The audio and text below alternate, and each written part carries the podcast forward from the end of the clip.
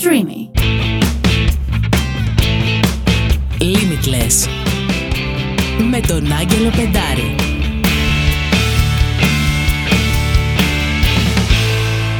Καλώς ήρθατε σε άλλο ένα επεισόδιο του Limitless Podcast. Είμαι ο Άγγελος Πεντάρης και σήμερα έχουμε μαζί μας μια πρωταθλήτρια αεροβικής γυμναστικής αλλά όχι μόνο, είναι και από τις λίγες γυναίκες στην Ελλάδα που είναι certified ε, στην Ashtanga Yoga Level 2 από τη φημισμένη σχολή Patabi Joyce. Ε, Σοφία, καλώς όρισες. Σε ευχαριστώ πάρα πολύ που είσαι εδώ μαζί μου σήμερα. Άγγελε, καλώς σε βρήκα. Είναι πραγματικά μεγάλη μου τιμή και το λέω από την καρδιά μου να είμαι σήμερα εδώ μαζί σου. Ε, χαίρομαι πάρα πολύ. κι εγώ, κι εγώ. Πάμε κατευθείαν ε, να μπούμε στο ψητό και να ξεκινήσουμε. Μπορείς να, να ξεκινήσεις λίγο και να μου πεις πότε πρώτο ερωτεύτηκες την ενόργανη; πολύ ωραία ερώτηση. Ε, θυμάμαι ακόμα την πρώτη φορά που έκανα ενόργανη γυμναστική. Ήμουνα 7 χρονών. Θυμάμαι το πρώτο μάθημα, ε, τις ασκήσεις που κάναμε και πραγματικά ήταν η φορά που αισθάνθηκα ότι αγαπώ και θέλω να κάνω αυτό το άθλημα. Ε, αλλά πραγματικά την απόφαση το ότι θέλω να ασχοληθώ πιο σοβαρά και να το ακολουθήσω και επαγγελματικά Ήμουνα 12 χρονών όταν είδα το πανευρωπαϊκό πρωτάθλημα που έγινε στην Αθήνα στο στάδιο Ειρήνης και Φιλίας και είχαν έρθει τότε όλες οι μεγάλες αθλήτριες ε, της Ευρώπης. Συγκεκριμένα είχα δει από κοντά την Σβετλάνα Μπογκίσκαγια, μια πολύ μεγάλη αθλήτρια Ολυμπιονίκη της γυμναστικής και τότε ήταν η στιγμή που ερωτεύτηκα την ενόργανη γυμναστική. Ε, και παιδιά για όσους δεν ξέρετε τη Σοφία πραγματικά αν πάτε στο Instagram της και δείτε τι κάνει θα καταλάβετε από τα μάτια της ότι όταν κάνει γυμναστική και γιόγκα και όταν κάνει αυτά που κάνει είναι πραγματικά φαίνεται σαν να είναι ερωτευμένη με αυτό που κάνει. Είναι το πιο ωραίο πράγμα που έχω δει. Ε, αλλά πάμε να συνεχίσουμε στο, στο topic μας. Και όταν είδες το παγκόσμιο πρωτάθλημα στην αθηνα πόσο χρονών ήσουν και το είδες και μετά τι, τι έκανες, τι ήταν το next step στην πορεία σου; Ήμουνα περίπου 12, ήταν το 90, αν θυμάμαι καλά περίπου τόσο ήμουνα. Ε, εκεί αποφάσισα ότι θέλω να γίνω γυμνάστρια, θέλω να ασχοληθώ ίσως με την προπονητική, να είμαι τέλος πάντων η ζωή μου να είναι συνειφασμένη με την ε, γυμναστική. Ε, οπότε άρχισα να ψάχνω πιο πολύ το άθλημα, να διαβάζω βιβλία. Τότε δεν υπήρχε ακόμα το ίντερνετ, το YouTube και όλα αυτά. Οπότε διάβαζα βιβλία, είχα κάποια περιοδικά από το εξωτερικό, ήμουνα συνδρομήτρια και ασχολήθηκα όσο μπορούσα εις βάθος ε, και με την τεχνική ανάλυση του αθλήματος αλλά και την ε, προσωπική μου εξέλιξη. Οπότε από 12 χρονών πήγες και ξεκίνησες πρωταθλητισμό κατευθείαν ή πες μου λίγο για αυτό το ε, κομμάτι. Είχα ξεκινήσει λίγο νωρίτερα, αλλά δεν θα πω πρωταθλητισμό γιατί στην ουσία σε αγώνες ε, πιο σημαντικούς ε, ασχολήθηκα μεγαλύτερη διότι η ενασχόλησή μου με την ενόργανη γυμναστική σε καλό σύλλογο και με πολύ καλό προπονητή ε, ξεκίνησε εκεί στα 13 οπότε ήμουν αρκετά μεγάλη για να πω ότι θα ασχοληθώ ε, σε πρωταθλητισμό στην ενόργανη γυμναστική. Και έτσι εκεί έκανα την αλλαγή πήγα στην ακροβατική γυμναστική όπου αγωνίστηκα σε πανελλήνια πρωταθλήματα και συνέχισα πιο έντονα τις προπονήσεις μου. Φοβερό αυτό, αλλά στην ενόργανη δηλαδή ήδη 13 χρονών θεωρείται μεγάλη. Δηλαδή όταν, όταν το κατάλαβες αυτό, όταν κάποιος προπονητής σου είπε, ξέρεις, Σοφία είσαι πολύ μεγάλη ε, για να κάνεις αυτό το πράγμα και είσαι, στην πραγματικότητα είσαι ακόμα παιδάκι. Σαν παιδί πώς το διαχειρίστηκες αυτό, σε πλήγωσε ή λες ok πάμε κατευθείαν να βρω τι μπορώ να κάνω τι ήταν τα συναισθήματά σου; Ε, κοίταξε, η αλήθεια είναι, Άγγελο, ότι ε, στεναχωρήθηκα. Ήταν κάτι που με πλήγωσε. Αλλά την ίδια στιγμή είχα την οριμότητα να καταλάβω ότι έτσι είναι το άθλημα αυτό. Ξεκινάς από πολύ μικρή ηλικία εντατική προπόνηση. Στα 12 πρέπει να είσαι ήδη στην ουσία φτασμένος με, με ασκησιολόγιο υψηλού επίπεδου. Οπότε είπα, οκ, τι εναλλακτική λύση έχω, εφόσον είμαι σε καλό επίπεδο, αλλά όχι τόσο ώστε να σταθώ σε διεθνή επίπεδο στην ενόργανη. Ε, και σκέφτηκα την εναλλακτική λύση. Ένα άθλημα που είναι πολύ κοντά στην ενόργανη ήταν η ακροβατική γυμναστική. Και ασχολήθηκα με αυτό. Και ήταν ας πούμε εύκολη προσαρμογή ή όχι και τόσο, πώς θα το χαρακτήρισες; Ήταν αρκετά εύκολη γιατί όλα τα αθλήματα της γυμναστικής που υπάγονται στην ίδια ομοσπονδία, είναι στην Ελληνική Γυμναστική Ομοσπονδία, έχουν, είναι ας το πούμε ανήκουν στην ίδια οικογένεια. Ναι. Οπότε έχουν τον ίδιο πυρήνα. Ε, εντάξει, κάποιες προσαρμογές χρειάστηκαν, αλλά είχα την τύχη να έχω πάντα καλούς προπονητές Ναι. και καλούς ανθρώπους ε, ταυτόχρονα και με στηρίξαν, οπότε η μετάβαση αυτή έγινε ομαλά. Ε, και στα χρόνια που έκανες τον πιο έντονο πρωταθλητισμό σου στην ανόργανη, Μμμ. μπορείς να περιγράψεις ας πούμε τι, πώς ήταν μια μέρα, μια ρουτίνα για σένα; Ναι. Ε, τα πιο έντονα μου χρόνια ήταν στην αεροβική γυμναστική, όπου εκεί ήμουνα και μέλος της εθνικής ομάδας. Ε, η ρουτίνα. Συνήθως ήταν ε, ή μία προπόνηση 4 με 5 ώρες. Κάποιες φορές ε, μπορεί να είχαμε και διπλές προπονήσεις. Αλλά διπλές προπονήσεις 4 με 5 ώρες. Όχι, μπορεί να ήταν πιο μικρή η, η μία προπόνηση, δηλαδή να περιλάμβανε τρέξιμο και ασκήσεις ενδυνάμωσης Ναι. και η άλλη προπόνηση να είχε ευληγησία, χορογραφίες, ακροβατικά στοιχεία, δηλαδή να το να Μμ. μοιραζόταν. Από ό,τι έχω ακούσει και από άλλους ε, δικούς μου ανθρώπους είναι ένα τρομερά σκληρό περιβάλλον το περιβάλλον της ενόργανης. Και νομίζω ότι όταν ε, είσαι σε ένα τέτοιο περιβάλλον σε, σε μικρή ηλικία αυτό ε, επηρεάζει και πάρα πολύ το χαρακτήρα σου. Μπορείς να, να μοιραστείς λίγο πώς, πώς η καθημερινότητά σου σε αυτό το σκληρό άθλημα σε επηρεάζει σαν άνθρωπο Νομίζω ότι όλα τα αθλήματα όταν τα κάνεις σε επίπεδο πρωταθλητισμού σίγουρα είναι δύσκολα και απαιτούν πολλή προσπάθεια, είναι σκληρά δηλαδή. Η γυμναστική είναι ένα ιδιαίτερο άθλημα γιατί ξεκινάς από μικρή ηλικία. Ε, μία άλλη δυσκολία είναι ότι υπάρχει το θέμα βάρους, οπότε από παιδί μαθαίνεις ότι ε, πρέπει να προσέξεις τη διατροφή σου.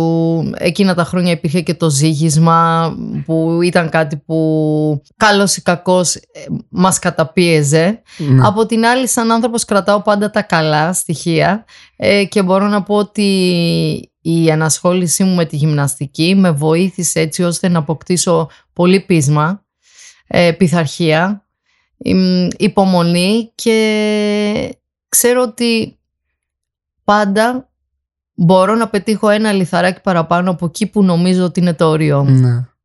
Αυτό το έχω δει και εγώ ας πούμε στη δικιά μου πορεία που όταν ας πούμε δεν συγκεντρώνεσαι τόσο πολύ στο μεγάλο στόχο και λες οκ τι μπορώ να κάνω σήμερα άσ' το αύριο Μμμ. σήμερα πρέπει να δουλέψω όσο πιο σκληρά μπορώ μετά πιστεύω ότι οι περισσότεροι άνθρωποι που λειτουργούμε έτσι φτάνουμε πολύ πιο μακριά από ό,τι πιστεύαμε ότι θα, θα μπορούσαμε επειδή είμαστε σου μαθαίνει να είσαι στην παρούσα στιγμή και αυτό είναι πολύ σημαντικό μάθημα Πολύ ωραίο αυτό που είπες τώρα μόλις Άγγελε.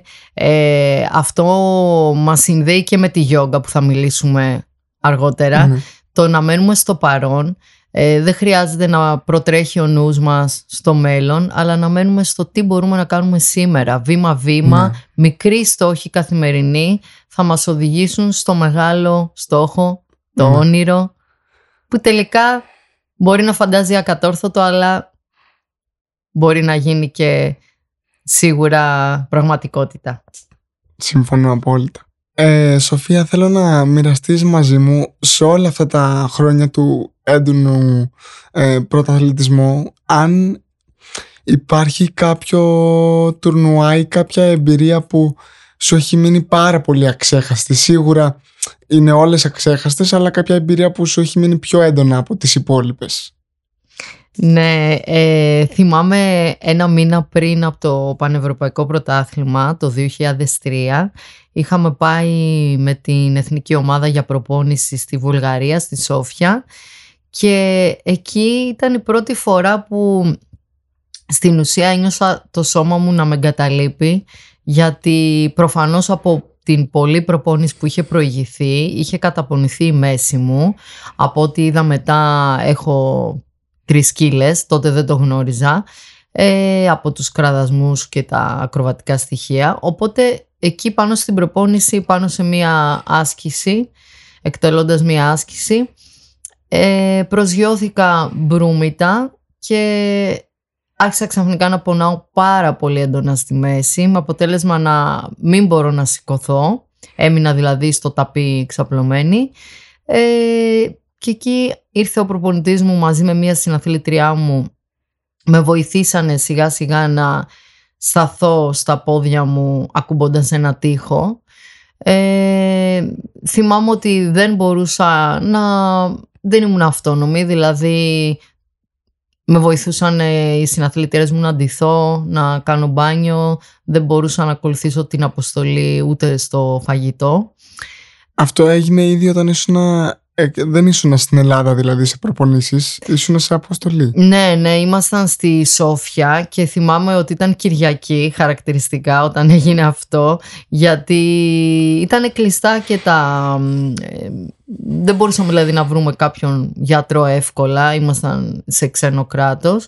Ε, οπότε αναγκαστικά έπρεπε να είμαι έτσι ε, και όταν γυρίσαμε στην Ελλάδα ε, φυσικά και πήγα σε ένα πολύ καλό αθλητίατρο που με βοήθησε και έπρεπε μέσα στις επόμενες 20 μέρες να καταφέρω να και να όχι μόνο να περπατήσω αλλά να μπορέσω να εκτελέσω το πρόγραμμά μου που είχε δύσκολο αξιολόγιο. Οπότε εκείνη τη στιγμή ας πούμε, ο προπονητής σου γύρω σου πιστεύαν ότι Οκ, γίνεται να το σώσουμε, ότι δεν γίνεται. Τι γινόταν, πώς ήταν το κλίμα εκείνη τη στιγμή; Ε, θυμάμαι χαρακτηριστικά ο προπονητής μου να λέει στις συναθλήτριές μου ότι ξεχάστε τη Σοφία, δεν θα πάμε στο πανευρωπαϊκό γιατί ήμουν εκτός από ατομικό γυναικών αγωνιζόμουν και στην τριάδα γυναικών. Ε, είχα στεναχωρηθεί πάρα πολύ και την ίδια στιγμή που το άκουσα είπα όχι, θα τα καταφέρω. Δεν υπήρχε στο μυαλό μου να μην αγωνιστώ σε εκείνο το πανευρωπαϊκό. Ε, και τελικά έτσι και έγινε. Ε, μπορείς να μας περιγράψεις λίγο την πορεία αυτή; Πας από το να μην μπορείς να κάτσεις καν και να μπορείς να είσαι μόνο όρθια ή ξαπλωμενη στο υπερβολικό πόνο στο 20 μέρες μετά να αγωνιστείς. Ναι. Περιέγραψε λίγο αυτή την πορεία. Θυμάμαι έντονα ότι της, ε, είπα ότι από την ημέρα που τραυματίστηκα θα ακολουθώ την αποστολή κανονικά και στο προπονητήριο και θα κάνω αυτό που μπορώ. Τι σημαίνει αυτό; Τις πρώτες μέρες μπορούσα απλά να, κάνω, να δουλεύω την έκφρασή μου στον καθρέφτη, την έκφραση της χορογραφίας, που είναι κάτι που απαιτείται σε αυτά τα αθλήματα. Οπότε πήγαινα στην προπόνηση και έκανα μόνο αυτό. Δηλαδή δούλευα μόνο πρόσωπο και έκφραση. Ε, μετά όταν γύρισαμε στην Ελλάδα άρχισα να δουλεύω τα χέρια μου, τη χορογραφία δηλαδή όσον αφορά τις κινήσεις των χεριών. Ε, ώσπου όταν ολοκληρώθηκε περίπου ο μήνας αυτός πριν φύγουμε για Ουγγαρία που ήταν το πανευρωπαϊκό μπορούσα να εκτελώ τις χορογραφίες χωρίς όμως το, το ακροβατικό ασκησιολόγιο. Ε, αυτό έγινε την ημέρα του αγώνα. Οπότε πας εκεί πέρα, έχεις δουλέψει τα πάντα εκτός από τα ακροβατικά που είναι το πιο δύσκολο σημείο και πας κατευθείαν από το τραυματισμένη να μην τα έχεις κάνει στο να τα κάνεις στον αγώνα. Ναι, ε, ήθελα τόσο πολύ να αγωνιστώ που δεν με ενδιέφερε τίποτα άλλο, ήξερα ότι θα τα καταφέρω. Δηλαδή, ήτανε, δούλευα με το μυαλό μου πάρα πολύ το αξιολόγιο. Δηλαδή, πέρναγα, φαντάζομαι θα το έχεις ακούσει, η νοητική προπόνηση. Ναι. Ε, πέρναγα το αξιολόγιο καθημερινά, έκλεινα τα μάτια μου και οραματιζόμουν το πρόγραμμά μου, να το εκτελώ τέλεια. Οπότε πραγματικά Άγγελε ήταν σαν να το κάνω. Φυσικά πριν τον τραυματισμό είχα δουλέψει πάρα πολύ. Οπότε το σώμα στην ουσία... Το είχες μέσα Ναι, ναι, ναι. αυτό. Ε, αλλά ξέρεις είναι φοβερό, είναι μια επενδύμηση για όλους μας ε, αυτή η ιστορία επειδή το αγαπημένο μας πράγμα να κάνουμε σαν άνθρωποι είναι ότι Α, δεν μπορώ να πάω γυμναστήριο. Σήμερα, με πονάει το μικρό μου δαχτυλάκι ή δεν με, με πονάει το νύχι μου ή ξέρω εγώ έστω ας πούμε πες ότι για παράδειγμα εγώ είχα πάθει μια θλάση στον νόμο πριν από ένα μήνα και όταν τραυματίστηκα και το χέρι μου ήταν σε χάλια κατάσταση λέω πω δεν μπορώ να κάνω προπόνηση. Ε, πέρασε η πρώτη μέρα, η δεύτερη, η τρίτη και την τέταρτη λέω κάτσε, γιατί δεν πάω; Θα πάω στο γυμναστήριο και θα κάνω, ξέρω εγώ, κοιλιακού και τρέξιμο και τίποτα με χέρια που. Εντάξει, δεν ήταν το αγαπημένο μου πράγμα, αλλά πάω, είμαι εκεί, ναι, προσπαθώ. Έτσι. Ε, και δεν κάνω την εύκολη λύση που είναι να πω Α, μου συνέβη αυτό, οπότε ε, άστο. Πιστεύω αυτό είναι κάτι που ξέρεις μπορεί να το, να το πάρει πολλοί κόσμος και να το εφαρμόσει στη, ναι. στη ζωή του. Και λοιπόν τώρα προχωράμε στο δεύτερο chapter της επαγγελματικής ζωής που στα 30 χρονών σταμάτησες να κάνεις πρώτο αθλητισμό στην αεροβική και ξεκίνησες να κάνεις γιόγκα. Η γιόγκα, το είπαμε και άλλες φορές που έχουμε μιλήσει, ότι σαν φιλοσοφία είναι πολύ ανάποδο από την ενόργανη. Είναι πολύ, ξέρεις, να, να επιτρέψεις το σώμα σου να κάνει flow και όχι πίεση και όχι αναγκασμός. Οπότε γιατί, γιατί διάλεξες τη γιόγκα; Ακριβώς, τα είπες ήδη πολύ σωστά Άγγελε. Ε, έτσι είναι. Αυτό ήταν και κάτι που με δυσκόλεψε στην αρχή η φιλοσοφία αυτή της γιόγκα γιατί όντως ήταν κόντρα. Εγώ είχα μάθει να καθημερινά να πηγαίνω ενάντια στον πόνο και να λέω όχι θα το κάνω και ξανά και ξανά. Γιατί διάλεξα τη γιόγκα. Να σου πω ειλικρινά τη γιόγκα τη διάλεξα γιατί όταν σταμάτησα τη γυμναστική στα 30, ε, στην ουσία δεν ήταν επιλογή μου, αλλά σταμάτησα γιατί ήμουν μεγάλη και δεν έκανα πια για πρωταθλητισμό. Η γιόγκα λοιπόν είναι μία άσκηση η οποία δεν σε σταματάει κανένας την κάνεις για μια ζωή lifetime. Οπότε για μένα αυτό ε, ήταν κάτι πραγματικά πολύ αισιόδοξο ότι ναι θα ξεκινήσω γιόγκα και θα την κάνω για πάντα. Επίσης ήταν μια άσκηση που με συνέδε με ό,τι είχα κάνει μέχρι τότε. Γιατί, γιατί η γιόγκα όσον αφορά το σώμα ε, απαιτεί δύναμη, ευληγησία, ισορροπία, skills, τα οποία μου θυμίζαν τη γυμναστική. Ναι. Οπότε στην ουσία βρήκες απλά έναν άλλο τρόπο να εκφράζεις την αγάπη σου για τη γυμναστική, τη κίνηση και, και όλο αυτό το, το πακέτο ας πούμε. Και μετά πώς, ε, πώς κατάλαβες ότι okay, η γιόγκα πλέον δεν είναι ένα χόμπι για μένα και θέλω να το κάνω αυτό σε ένα άλλο level και να, να το πάω πιο μακριά. Ναι, ε, όπως όλα τα πράγματα σίγουρα στην αρχή τα ξεκινάμε δειλά-δειλά και σιγά σιγά όσο εμβαθύνεις καταλαβαίνεις αν σου κάνει κάτι, σε τι βαθμό θες να ασχοληθείς.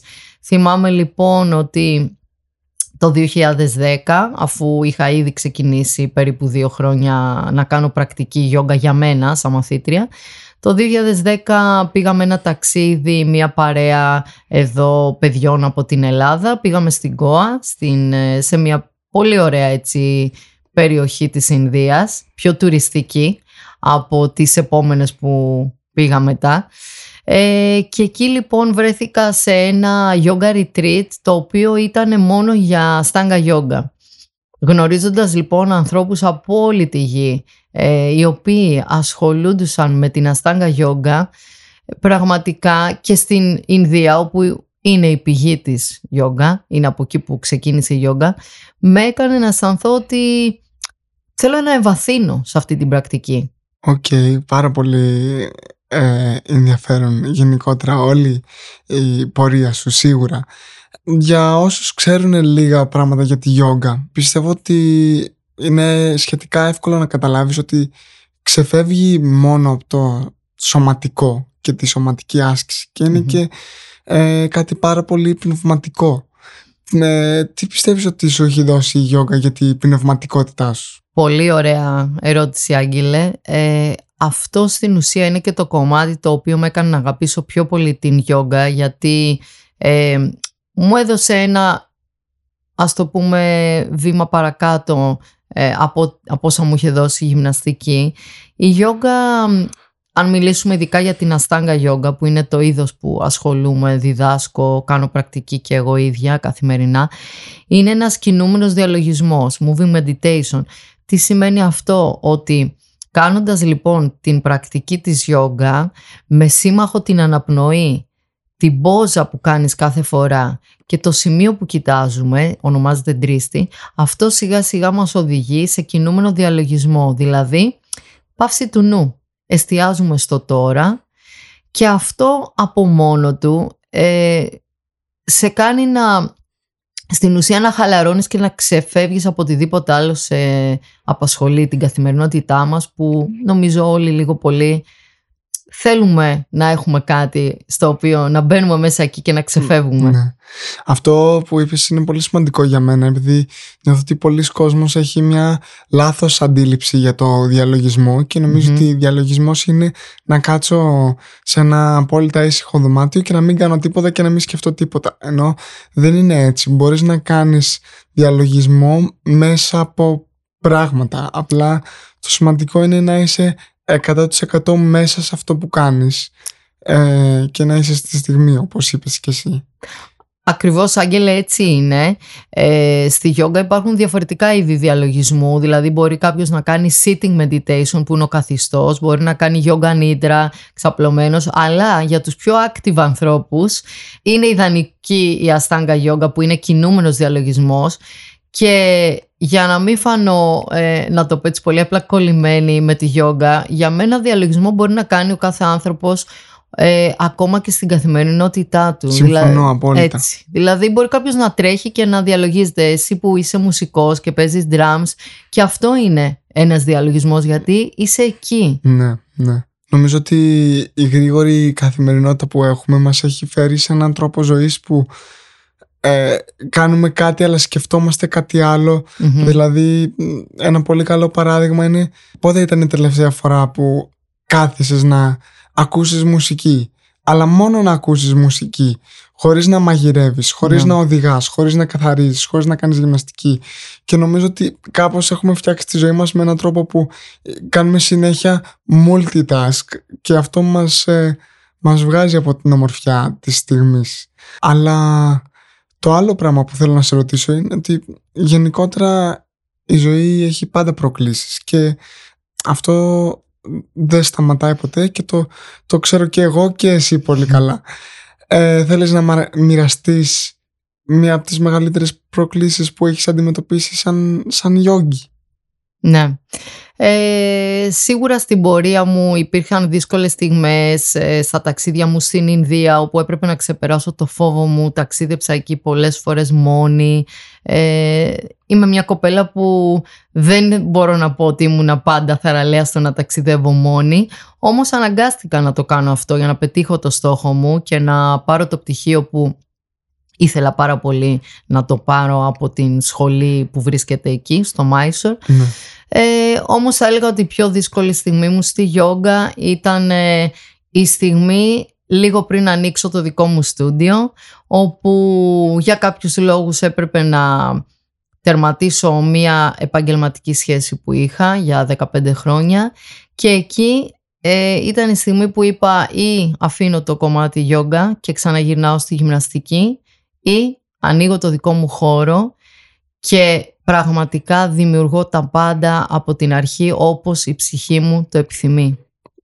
Και ε, επειδή ήμουν στο χώρο σου χτες είναι πραγματικά ένας χώρος που έχει μια τόσο όμορφη ενέργεια που ξέρεις μπαίνεις μέσα και λες πάλι καλά που υπάρχει αυτό κάποιος το χρειάζεται σίγουρα και το έχει ανάγκη ε, οπότε χαίρομαι πολύ που έχεις κάνει και αυτή τη νέα αρχή ως businesswoman ε, σου εύχομαι τα καλύτερα. Και για όσους δεν ξέρουν νομίζω σχετικά πρόσφατα ξεκίνησες πάλι να κάνεις ε, ενόργανη για σένα αποκλειστικά και μόνο για, ας πούμε, για τη δικιά σου χαρά που νομίζω ότι αυτό είναι ένα μάθημα από μόνο του. Επειδή αντί να πεις «ΟΚ, είμαι μεγάλη, δεν μπορώ να κάνω πρωταθλητισμό, το αφήνω» λες «ΟΚ, θα πάω και θα κάνω αυτά που μπορώ» αλλά δεν λες δεν πάω.